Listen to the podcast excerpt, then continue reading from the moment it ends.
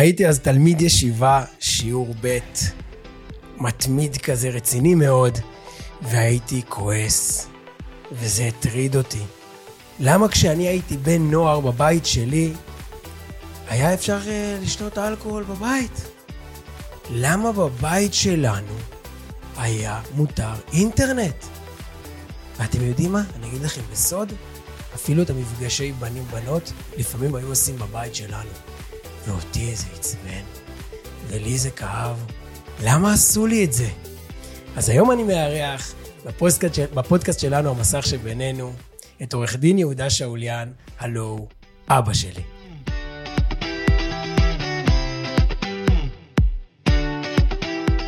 המסך שבינינו, פודקאסט להורות משמעותית בעידן דיגיטלי. אנחנו בארגון לוקחים אחריות, מסתכלים לאתגרי המדיה בלבן שבעיניים, ונותנים לכם כלים לשימוש בריא, חיובי ומצמיח ברשת. מתחילים.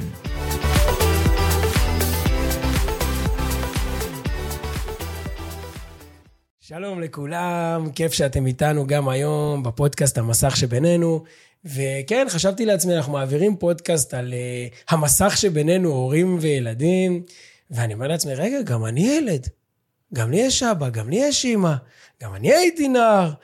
אז יאללה, למה שלא נביא היום לאולפן שלנו פה את האחד והיחיד, אבא, עורך דין יהודה שאוליאן, שגם משמש אה, כדירקטוריון בעמותה שלנו בארגון לוקחים אחריות, ואני חושב שהלקחים והתובנות שאני למדתי ולומד ממנו לאורך כל הדרך הם שווים אה, זהב, וחשבתי שיהיה נכון גם אה, להכיר לכם את הגישה של אבא שלי לכל מיני אתגרים, וגם לדבר היום על המסך ש, שבינינו, מה שנקרא, כשהיינו נערים, ילדים, אבא ובן, ואולי גם עד היום יעלו כל מיני נושאים מעניינים.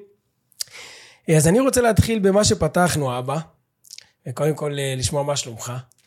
ברוך השם, שלום לכולם. מחמיא להיות אה, אבא של איתי, ומאתגר, לפחות באותה מידה. אז אבא, באמת, אני זוכר שהייתה, אני, כמו שתיארתי בפתיחה, הייתי אז בן ישיבה ככה, אתה יודע, רציני והכל, ואתה עושה חשבון נפש כל יום ולומד וכל זה, ופתאום אתה גם מסתכל לאחור, מסתכל על החיים שלנו, אנחנו, אנחנו גדלנו ברעננה, ובוא נגיד מציאות לא, לא פשוטה, זאת אומרת, זה לא כמו יישוב חממה כזה והכל, אתה פוגש הכל מהכל, ו... ופתאום אני מסתכל לאחור, ואני אומר, בואנה, בישיבה פה מאוד מאוד ברור שאינטרנט זה בעיה, ומאוד מאוד ברור שכל מיני, אה, לא יודע, שתיית אלכוהול ודברים כאלה, דברים מאוד מאוד, שהיה מאוד מאוד ברור שהם בעייתיים. ואני אומר, בואנה, בבית שלי, הם היו בפנים, הם היו חלק מה... כאילו חלק מהוואי בבית, והתחלתי להסתכל על זה, אני זוכר אז בצורה מאוד מאוד שלילית, ומאוד מאוד הרגשתי כאילו מין איזה מרמור כזה, למה עשו לי את זה, ולמה אני עכשיו צריך איכשהו לסדר את עצמי ולהתארגן על עצמי מחדש אחרי כל מה שעברתי. ולפני שאני אפנה את השאלה אליך, אני רוצה פשוט לתאר את מה שאני מרגיש היום מהורים רבים, שמתמודדים עם הילדים שלהם, מתמודדים עם הנוער, והם רואים שיש בעצם מציאות, בוא נגיד עכשיו אנחנו מדברים אה, על האינטרנט, אז הם רואים שהאינטרנט מביא איתו המון אתגרים. זהו, עושים את הדברים שלנו, מביא איתו המון בעיות. והדבר הכי פשוט בעיניהם זה להגיד, אם יש פה בעיות, אז בואו לא ניתן לזה לגיטימציה. אוקיי, אני יודע שהם עושים את זה בחוץ, אני יודע שהם, אה, לא יודע, יוצאים עם בנות בחוץ, שותים אלכוהול בחוץ, וגם אה, נמצאים באינטרנט בחוץ, בווי-פיי של הבית קפה ליד. אבל לפחות שזה לא יהיה בבית שלי. ובבית שלך היה משהו אחר. אז קודם כל אני חייב לומר, אה, אולי גילוי נאות, אני לא איש חינוך פורמלי ולא למדתי את זה מעולם. אה, ההכשרה שלי, כמובן כל מה שקיבלתי מהוריי, כל מה שקיבלתי מרבותיי, בהבנה שלי אותם, ובעיקר מה שחוויתי בגידולם של אה, שישה בנים ובת, שזה אתגר בפני עצמו. עכשיו, החיים שלנו היום, כל אחד מבין, כל אחד יודע, כל אחד חש ב... בטווחים אה, קצרים מאוד של זמן, של ממש שנים ספורות, הם חיים של זירות משתנות.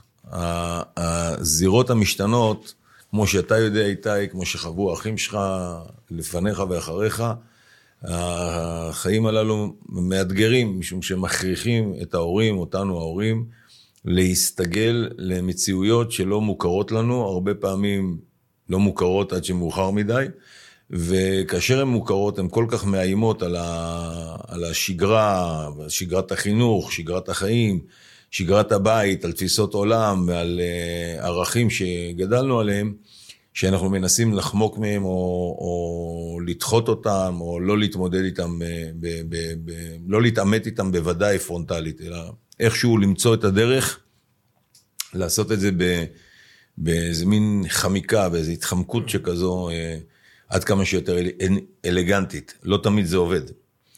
עכשיו, המחשבה שלי הייתה, ואני מקווה שלא טעיתי, אה, המחשבה שלי הייתה שבסופו של דבר, כמו שהצגת בדברים שלך, הנער, הנערה, המתבגרים, ימצאו את הדרך לעשות את מה שהזירות החיצוניות אה, מפתות אותם אליהם, כמו האינטרנט, כמו הוואטסאפ, כמו שתיית אלכוהול, כמו עישון, כמו דברים אחרים, מפגשים של בנים ובנות, הם יעשו אותם בסופו של דבר.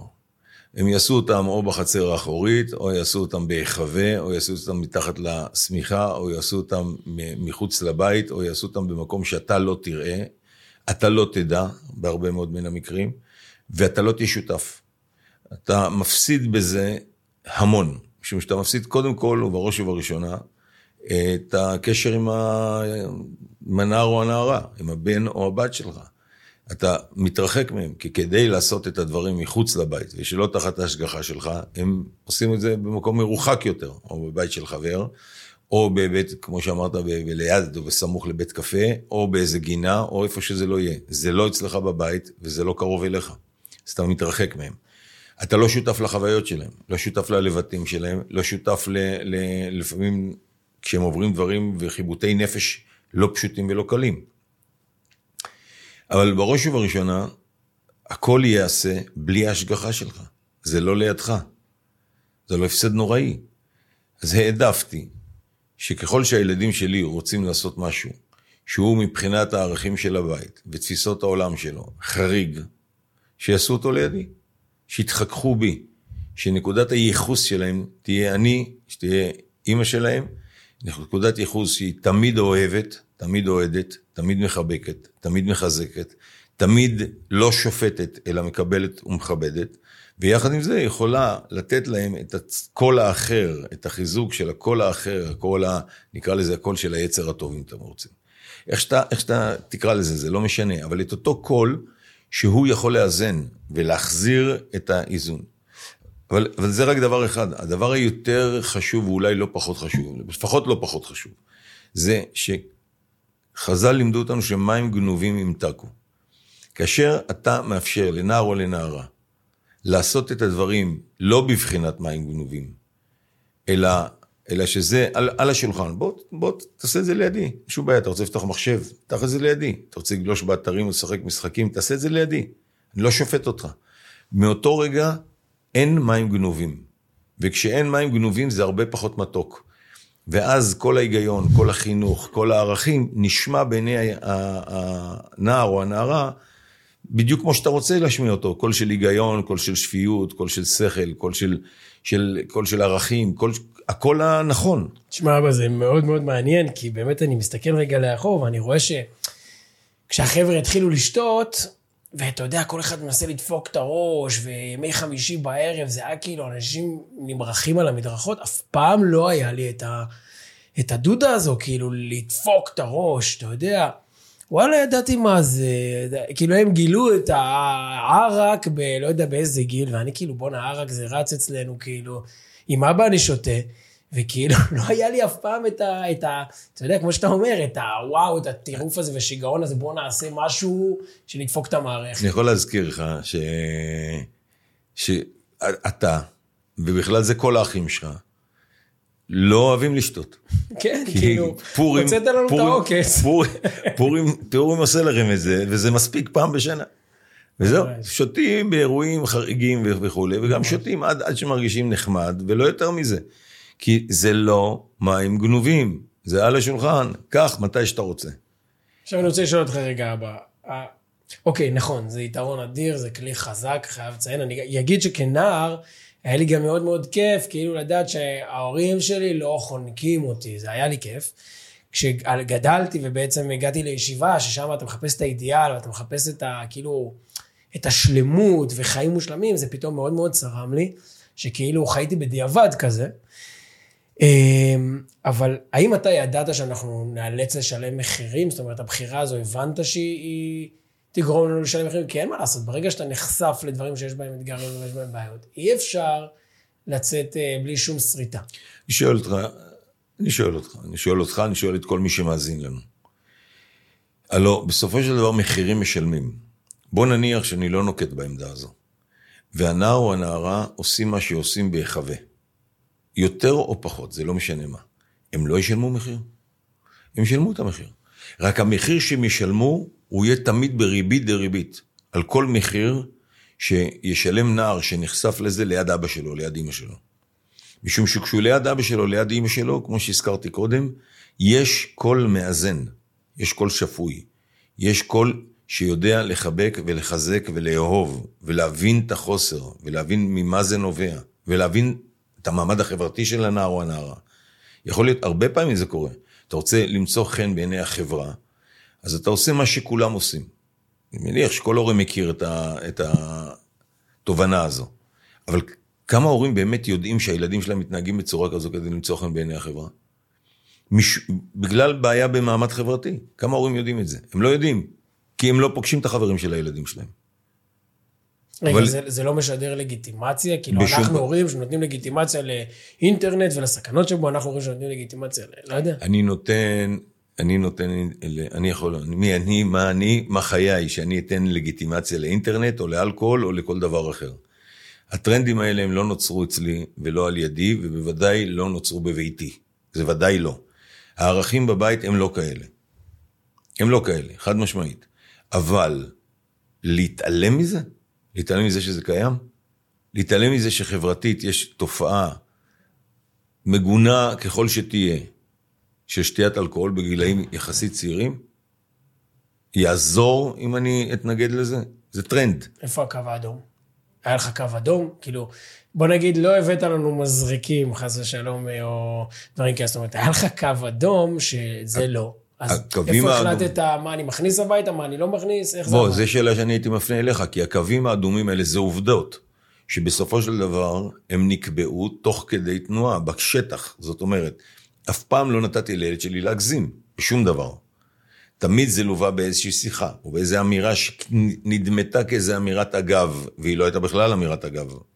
הרבה פעמים דיברתי אל הקיר כדי שהדלת תשמע. הרבה מאוד פעמים הבענו את דעתנו לגבי התופעות הללו באופן כללי, בלי להתייחס לזה שהילד שלי נוקט באותו, באותו מעשה או באותה עמדה. בלי להתייחס. הבעתי עמדה. אמרתי, דיברתי על אלכוהוליסטים, סיפרתי, סיפרתי סיפורים על כאלה שהשתכרו ועשו דברים שלא יעשו מבחינה התנהגותית, וזה שידר את העמדה האמיתית שלי לגבי אלכוהול. יחד עם זה, יין לקידוש שותים, זה לא דבר מגונה, זה דבר מקודש. זו השאלה מה היחס שלנו לכלים האלה. הרבי היה קורא לזה, הרבי מלובביץ' היה קורא לזה אורות דתיקון בכלים דתוהו. יש כלים דתוהו, זה פרסומות, זה אינטרנט, זה טלוויזיה, זה... הם כלים דתוהו, אין שאלה. אז היחס שלנו אליהם זה כאל כלים דתוהו. עכשיו, כיוון שהם נמצאים בעולם, צריך להכניס פנימה אורות דתיקון. אז האורות דתיקון זה השאלה, מי, מה אתה עושה? אתה נותן לילד להתמודד לבד? שולח אותו לזירת הקרב אה, חסר כל אה, הגנות ונשקים? רק מצייד אותו רק בשיחות אה, נפש ושיחות עומק שאף אחד לא, לכולם זה נכנס מאוזן אחת במקרה הטוב. יוצא מהאוזן השנייה, במקרה הגרוע, מקים התנגדות כלפי ההורים, שולח את ההורים לעמדה של הורים ארכאיים, זקנים שלא מבינים, שהם לא מבינים את הילד שלהם, והם לא מבינים את העולם, והם לא מבינים את החברה, והם לא מבינים את ההתקדמות החברתית. זה לא הדילמה. הדילמה היא לא בין הוא לא יראה את זה בכלל, לבין הוא יראה את זה לידי. הדילמה היא בין הוא יראה את זה בכל מקרה, רק במקומות שאני לא הייתי רוצה שהוא יראה אותם שם, בלי שום איזונים, בלי שום בקרות, בלי שום תובנות, בלי שום דבר, או שהוא יראה את זה לידי, עם היכולת שלי לבקר את העניין הזה, להביע לגביו את דעתי, בצורה כזו שהיא גם, שהיא גם, היא, היא חברית, היא לא רק הורית, היא גם חברית. כשאני יושב ועושה כוסית עם הבן שלי, ודאי שאני לא מתכוון שהוא יהיה שיכור, כשהוא יגדל. ברוך השם, גם אף אחד מהם לא שיכור. והם גדלו. כולם ילדים למופת ולתפארת. אלא מה? אני עושה איתו את הכוסית, אני קודם כל חבר שלו. זה אבא שמשדר איתי בגובה העיניים. עכשיו, ממי, ממי בגילאי העשרה אתה שומע מוסר ושומע... בקושי מרבנים. רוב ההתנהגויות שלך נקבעות על פי מה שהחברה קובעת ואומרת לגביך. רוב ההתנהגויות. אז כשאתה יושב עם מישהו, עם חבר שלך, במקרה הזה הוא האבא, או האימא, חברה, ואתה עושה איתו כוסית, אז ממילא גם נוח יותר לשמוע ממנו מוסר. כי זה מחבר, זה לא בא ממישהו שהוא מעליך. ולא לא פחדת שייכנסו דברים... אה, אין, אין, אין. נוגדי ערכים שלך, והם הפוכים ממך, וממה שרצית לגדל בבית. אשרי אדם המפחד תמיד. ודאי שפחדתי. ועל זה התפללתי. אני לא יכול שפחדים שלי ינהלו את החיים של הילדים שלי, זה לא הגיוני. אני צריך לסמוך עליהם, אני צריך לכבד אותם, אני צריך לכבד את שיקול הדעת, הדעת שלהם. גילאי עשרה זה שנה, שנתיים מזה שהוא יכול לנהג טנק או יכול לנהג מטוס. זה לא איזה, זה ילד בן שנתיים שהוא טמבל. גילאי עשרה זה חבר'ה שכבר יודעים מה הם רוצים בחיים. אני כן, אני כן רוצה אבל לאתגר אותך עכשיו עם איזשהו מקרה שמבחינתי אני ראיתי שאתה הצבת אותו כקו אדום, ומעניין אותי מה הוא היה בעצם שונה בעיניך. זה היה, לא יודע אם אתה זוכר, אבל זה היה אירוע של... אה, הייתי בישיבה תיכונית מסוימת, אה, וזה היה ממש הימים הראשונים, חיכיתי כבר להגיע ל... לישיבה התיכונית הזו, לא משנה איזה, מדרשת נועם פרדס חנה, ו... וחלום חיי, חיכיתי להגיע להיות מדרשיסט, אני לא יודע אם אנשים מכירים, כי המקום הזה כבר נסגר עקב... אה, אה, נסגר. נסגר. עכשיו, הגעתי, ואחרי שחלום חיי מתגשם, אני... זה היה ממש בשבוע הראשון, ואז גם נבחרתי לוועד מחזור, בכלל כבר הייתי באיזושהי עמדת מפתח, והחיים שלי נוצצים, ואני בגן עדן העליון, מה שנקרא. ואז הגעת לביקור, ואני לא אשכח את זה, בדיוק היה איזה מסיבת פתיחה. מסיבת פתיחת שנה, שי"ב עשו לנו, ל... קוראים אצלנו, אצלנו קוראים לזה בטיחים, כי זה נקרא חמיש, חמשושים בעולם. ו...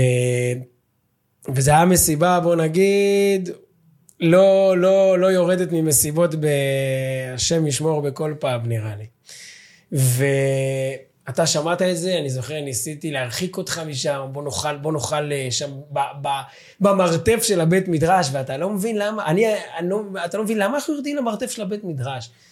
ואתה שומע את הבאסים מרחוק, ואז אתה מגיע ל... אתה אומר, לא, אני רוצה לראות מה יש שם. ואז ראית את, הגעת לשם, ראית את, ה, את המסיבה הזו והכל, ואני לא אשכח את זה.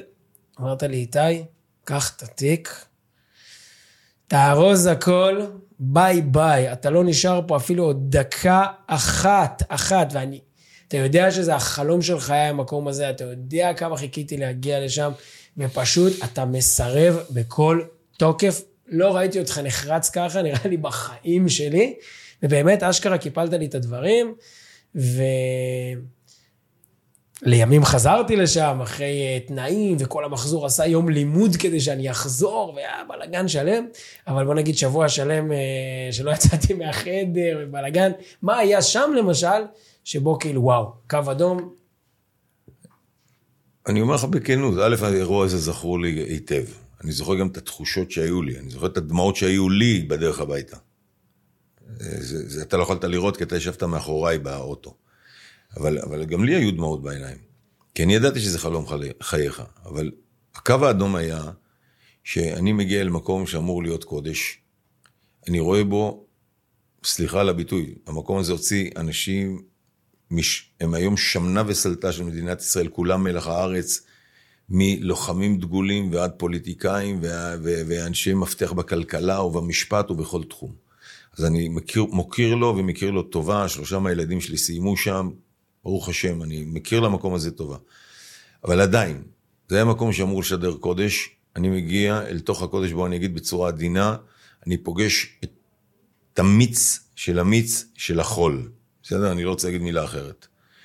זה מוזיקה לא, לא ראויה, זה אנשים שהם פלג גוף עליון לפחות חשוף, אה, זה אלכוהול, זה דברים שנראו בעיניי מגונים מאוד מאוד מאוד, ידעת גם שהם מגונים בעיניי, אה, ואני לא שם, זה לא לידי. זה אתה הולך לחוות בפעם הראשונה, לפי הבנתי, כשאני לא נמצא ולא יכול לבקר את זה. ואני רואה איך בדיוק, איך בורחים שנים של אה, חינוך, איך הם בורחים לי מתחת ליד לפח, אם אני לא מציב את הגדר. עכשיו, אני אגיד לך מה תפיסת העולם שלי בעניין הזה. אני אומר את זה בצורה הכי פשוטה, עוד פעם, אני לא איש חינוך, אני לא יודע להגדיר את זה בהגדרות מאוד מאוד מורכבות, מסובכות, עם תובנות כאלה גבוהות וכולי. זה מאוד פשוט. כל ילד, כל ילדה, כל נער, כל נערה, מצפה שיציבו לו גבולות.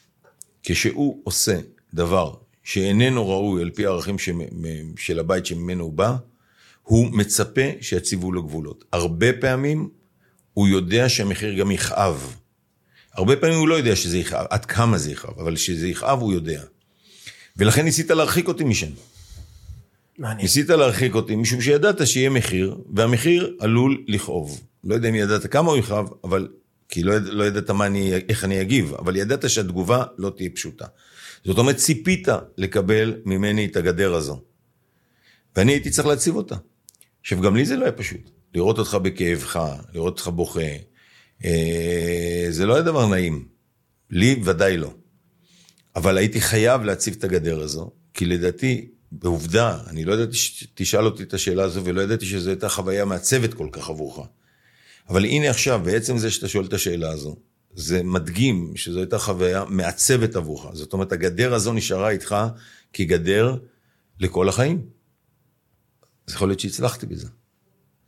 ועכשיו אני אמשיך את השאלה, ואחרי שראית עד כמה אני מתעקש, וזה היה משהו שהוא עבורי, כאילו אין, אין, לא, לא יכולתי לשאת את זה והכל, בסוף בתנאים מסוימים ובצורות מסוימות כן חזרתי לשם באישורך, בתמיכתך, ואני יכול להגיד שאני חושב ששנינו יכולים להסכים שקיבלתי שם המון המון במקום הזה, ואני לא יודע אם יש מקום שהייתי יכול לקבל בו אה, דברים כל כך נפלאים לאישיות שלי, לחברויות שלי, לעצמאות שלי אה, וכן הלאה, אז מה בעצם קרה בשלב הזה? לך, קודם כל ראיתי, ראיתי את השינוי שמתחולל בך, גם מתוך ההבנה שכשהוצאתי אותך, הגיע לך. זה לא היה ראוי. זה לא היה בסדר וזה לא היה ראוי. אני ככה, לתפיסתי, ככה חשתי. שנית, ראיתי שזה עושה את הרעש בכל המחזור כולו. אני, להזכירך, הייתי ועד הורים. אתה היית ועד, אה, ועד המדרשי, אני הייתי ועד הורים. אז ראיתי את השינוי שזה עושה בכל המחזור כולו. בכל המחזור כולו. אה, ראיתי את הגיבוש של החברים, שזה היה בין הערך, גיבוש של חברים וכולי. עכשיו, אל תשכח שהמקום הזה ככלל, לדעתי, עוד פעם, זה לעניות דעתי, סיפור ההצלחה שלו הוא בזה שהוא לא הכריח ללמוד תורה. וכל מי שלמד תורה שם, למד בהתנדבות, ממש וולונטרי. זאת אומרת, מי שישב ולמד מבוקר עד לילה שם בבית המדרש, לא עשה את זה מאימת רב, או מאימת מבחנים, או מאימת, לא יודע, מחנך כלשהו, אלא עשה את זה משום שהוא רצה ואהב ולמד לאהוב את לימוד התורה. עכשיו, זה בעיניי היה ערך עליון, ערך עליון, לעשות את זה מאהבה. לא כל כך אהבתי את המקומות שבהם הכריחו את הילדים לשבת ללמוד, ואז הילדים פיתחו, פיתחו איזושהי תגובת נגד, נגד הגמרא, נגד הלימוד, נגד, נגד כל הקודש למעשה. מאוד מתקשר למה שאנחנו מדברים. נכון, זה בדיוק זה. זה בדיוק זה. ורציתי שה... שתהיה במקום שבו אתה נמצא מתוך בחירה, שלהוציא אותך משם זה עונש. ולא לא של ללכת לשם זה עונש, אלא להוציא אותך משם זה עונש. מדהים, חזק מאוד. אמ, כיף ככה לקשר את הדברים ולהבין יותר את השיטה, מה שנקרא. צריך לבוא יותר לפודקאסים שלך. כן, כן. עכשיו, אני שוב אני אומר, יכול להיות שיש גם אה, המון הורים שינקטו אחרת וחושבים אחרת, אבל לי בהחלט חשוב להציב את הגישה הזו, של לדעת שיש את הגישה הזו, היא קיימת והיא גם אה, אה, עובדת, מה שנקרא. אני כן רוצה גם להתייחס לעוד עניין, אתה אבא מעביר אה, שיעורים ברעננה. אה, לקהלים מגוונים, יש מבוגרים, יש צעירים, יש אה, ילדים, ואני רגע רוצה להתייחס דווקא לשיעור השבועי שלך בשבת לצעירים, כי זה שם דבר ברעננה. אה, ככה לסבר את האוזן, מדובר בקרוב ל-100 בני נוער וצעירים וצעירות, סליחה. זה נגיד 18 עד 27 אה, כזה, 28. סדר גודל. כן, סדר גודל כזה, שמגיעים שבת אחרי שבת לשמוע שיעור תורה. עכשיו בואו, אנחנו לא מדברים לא על אה, איזה יישוב אה, תורני פלוס פלוס פלוס פלוס פלוס, ולא שום דבר כזה, אנחנו מדברים על חבר'ה רעננים, מבסוטים, שמגיעים שבת אחרי שבת, יענו, אין מצב שהם מפסידים את השיעור הזה. והאם יש לזה קשר, לדעתך, למה שאנחנו מדברים ולגישה, כי בוא, בסוף יש המון, אבא, המון שיעורי תורה, זה לא בעיה היום למצוא שיעור תורה פה, מוקלט שם. מה לדעתך מאפיין את השיעור תורה שמושך צעירים, שאף אחד לא אומר להם לבוא, הם כבר אחרי צבא, חיים את החלום, חיים את החיים, מה יש שם לדעתך? אני אומר לך, ראשית, אני חושב שזה קשור לעובדה שאני, בעניותי ובסייעתא דשמיא, מנסה להכניס אל תוך הדברים, קצת את פנימיות התורה.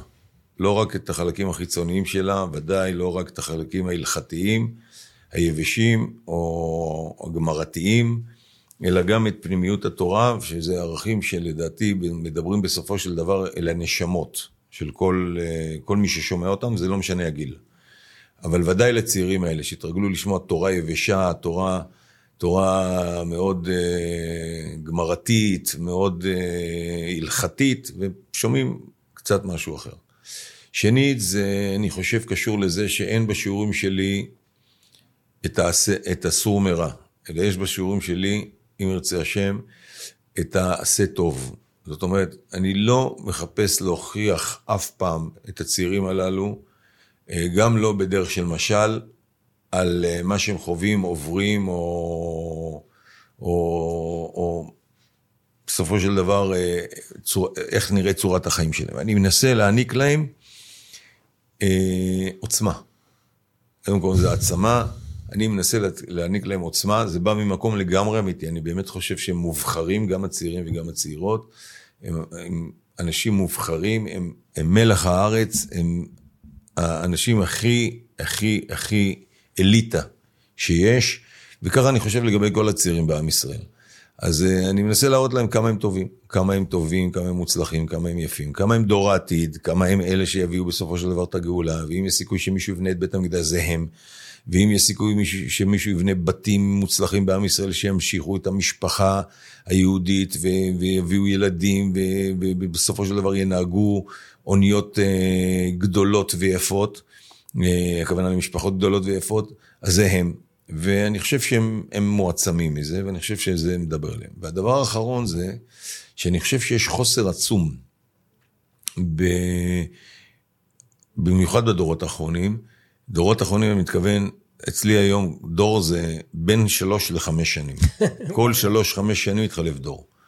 אז יש בדורות האחרונים חוסר עצום בידיעה איך בוחרים בן זוג, איך מחליטים מי בן הזוג שאיתו יוצאים למסע החיים שנקרא חיי נישואים, חיים נפלאים וטובים, ואיך מפרקים מוקשים בדרך, איך רבים ואיך מתפייסים ואיך עושים את זה בצורה נכונה.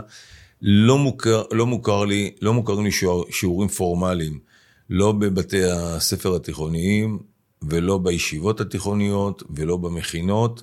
שלוקחים את האתגר הזה בצורה רצינית ו, ועובדים עליו. נותנים סדרה של שיעורים רציניים, שנמשכים תקופה ארוכה, שמכשירים את הצעירה או את הצעיר לחיי נישואים. עכשיו, זה נראה לי מוזר. ללכת לקנות אוטו, אתה צריך לעבור איזושהי הכשרה, ואם אתה לא מוכשר לזה, אז אתה לוקח את אבא איתך או את אימא איתך. לקנות אוטו.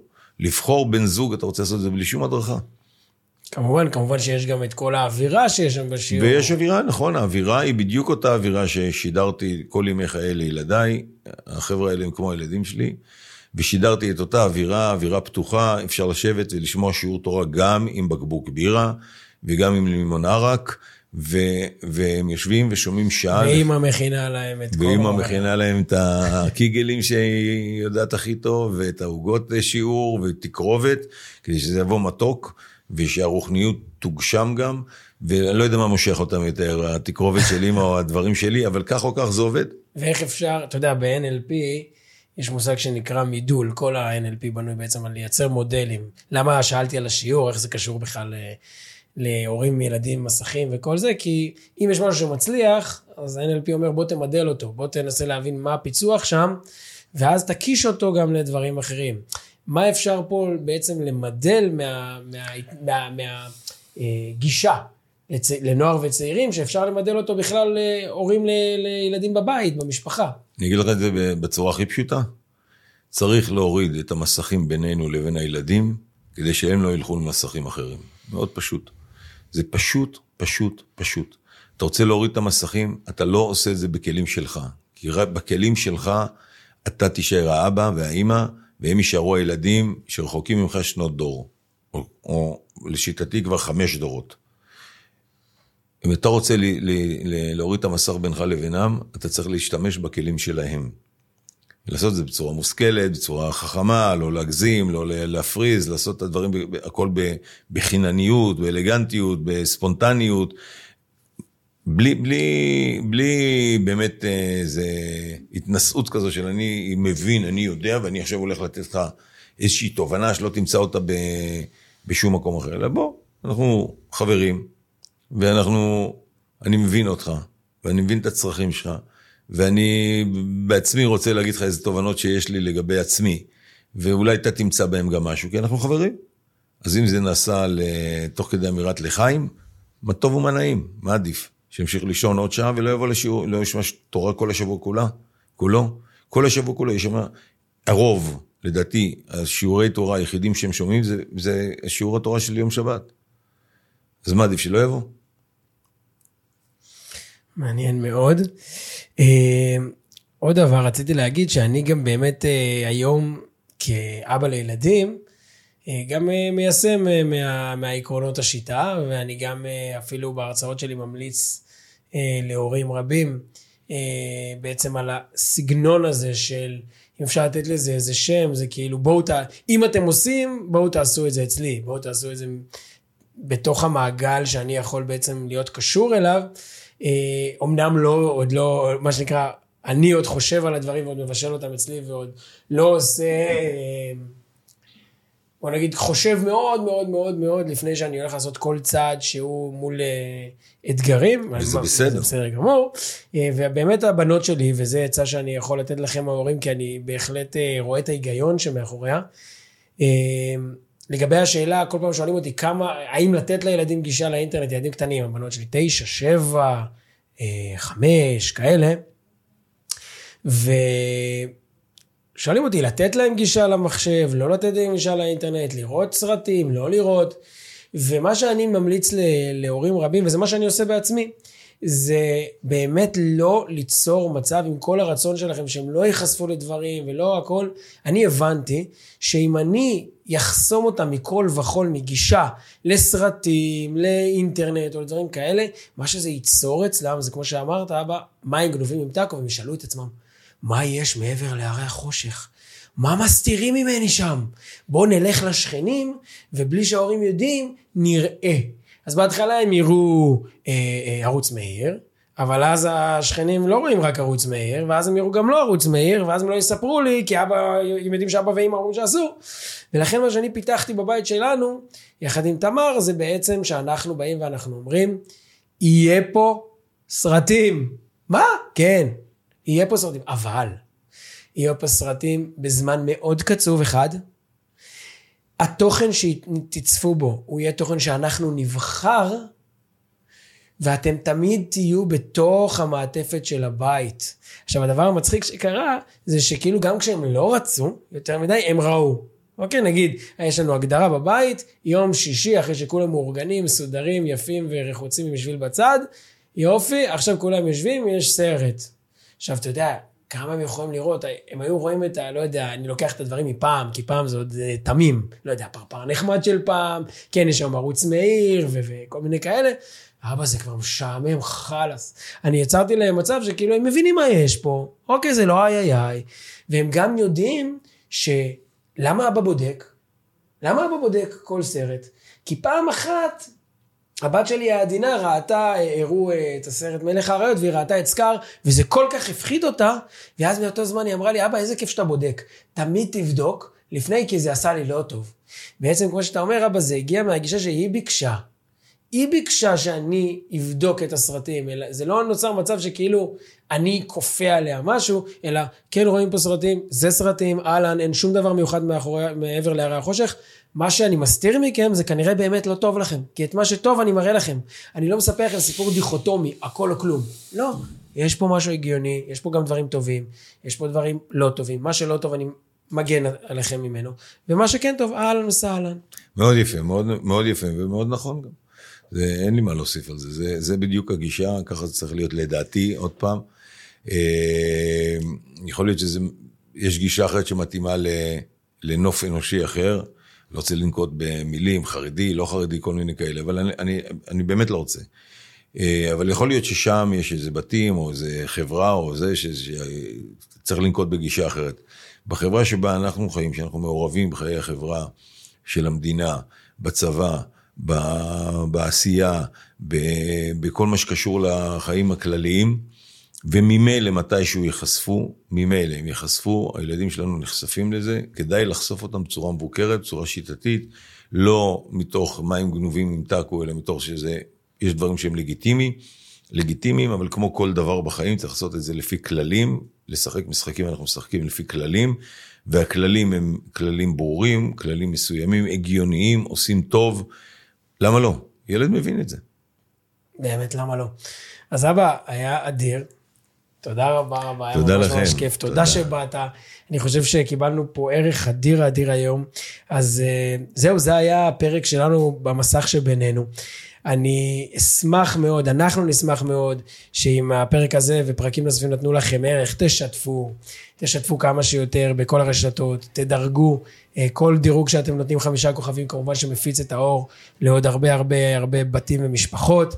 תכתבו לנו בתגובות, בואנה, אמר, הפלנו פה פצצה היום, אל, ת, אל תרחמו ואל תוותרו, אנחנו רוצים ללבן סוגיות, אנחנו לא באנו פה, אתם יודעים, לתת לכם את ה-obvious ואת הדברים שכבר שמעתם 7,000 פעם, ואני גם יודע שזה עלול אה, לאתגר את האירוע, ואני שמח בזה, כי אנחנו בהחלט מדברים פה על סוגיות חדשות, לא דיברו עליהן, אנחנו מאוד רוצים לברר אותן ביחד, אנחנו רוצים שתכתבו מה דעתכם, ככה אנחנו יכולים להמשיך ולקדם, ולייצר לכם עוד פרקים מעניינים, אם יש נושאים מסוימים שאתם רוצים שנדבר עליהם, תכתבו. כל זאת ועוד בפר... בפרקים הבאים שלנו.